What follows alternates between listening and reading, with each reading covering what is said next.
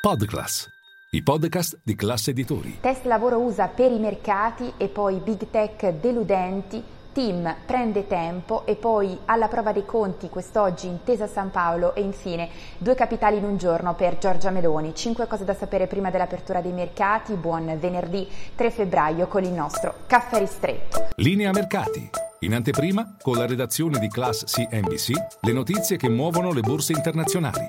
Uno, partiamo dal test lavoro negli Stati Uniti in uscita infatti alle 14.30, il rapporto sul lavoro nel mese di gennaio, vale a dire i nuovi posti di lavoro aggiunti attesi in calo rispetto a dicembre a quota 187.000 unità, un dato guardato con particolare attenzione dalla Fed. Attenzione però anche a quella che è stata la reazione dei mercati alla BCE perché Milano oggi riparte sopra i 27.000 punti ma soprattutto da segnalare segnalare anche il rendimento del decennale italiano perché mentre Christine Lagarde parlava è sceso di circa 30 punti base, oggi riparte da quota 3,89%. La BCE ha alzato come da di 50 punti base, ha anche segnalato un altro rialzo sempre da 50 punti base nel mese di marzo, ma i mercati vedono il picco dei tassi avvicinarsi, da qui la reazione. E poi due, veniamo alla delusione dei conti delle big tech dopo l'exploit invece ieri di Meta che ha chiuso a più 23% ieri sera deludono i risultati presentati dopo la closing bell a Wall Street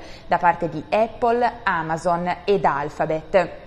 Tutto questo rischia di frenare il rally dei mercati, ma soprattutto del Nasdaq, che si prepara per il momento a chiudere la settimana con oltre 5 punti percentuali di rialzo. E dunque, che cosa è successo? Nel caso di Apple, a pesare è in particolare la frenata nelle vendite di iPhone, legata anche all'interruzione della produzione in alcuni stabilimenti di assemblaggio in Cina.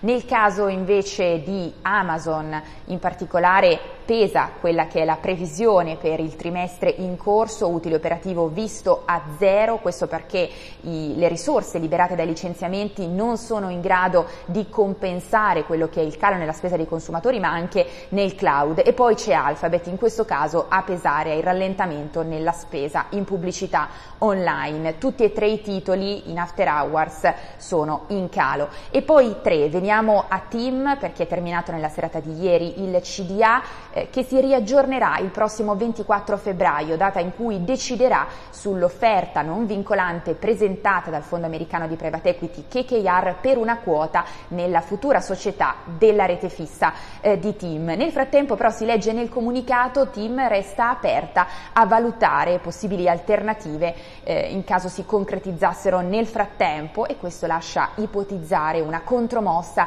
di CDP e Macquarie. Staremo a vedere nel frattempo il titolo Team riparte da oltre 9 punti percentuali di rialzo oggi a Piazza Affari. 4. Restiamo a Piazza Affari perché oggi alla prova dei conti c'è Intesa San Paolo, dopo i giorni scorsi Unicredit, nel caso di Intesa San Paolo Equitasim vede gli utili per l'intero 2022 oltre la guidance poco sopra i 4 miliardi di euro, nel caso di City è ancora più bullish la previsione perché vede gli utili per l'intero 2022 poco sopra i 5 miliardi di euro, staremo a vedere. E poi 5, concludiamo con il viaggio di Giorgia Meloni in Europa, oggi due capitali, prima Stoccolma e poi Berlino, questo in cerca di fatto di alleati in vista del Consiglio europeo di settimana prossima, 9 e 10 febbraio. Due i temi in particolare, migrazioni e quella che è la risposta europea presentata nei giorni scorsi all'IRA, l'Inflation Reduction Act all'Italia non piace, in particolare l'allentamento per quanto riguarda le regole sugli aiuti di Stato,